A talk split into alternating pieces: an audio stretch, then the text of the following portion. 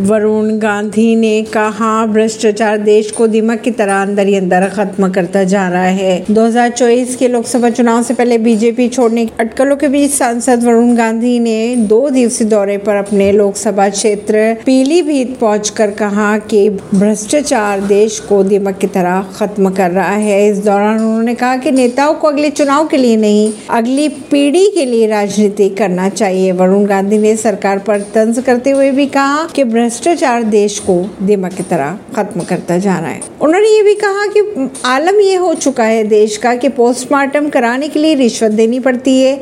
ऐसा तब है जब देश के आज़ादी के लिए हमारे पुरखों ने कुर्बानियाँ दी थी। उन्होंने ये भी हिदायत दी कि देश में ऐसा सिस्टम लागू होना चाहिए जिससे लोग स्वतंत्र होकर तरक्की कर सके। ऐसी ही खबरों को जानने के लिए जुड़े रहिए जनता सरिश्ता पॉडकास्ट से, परवीन दिल्ली से।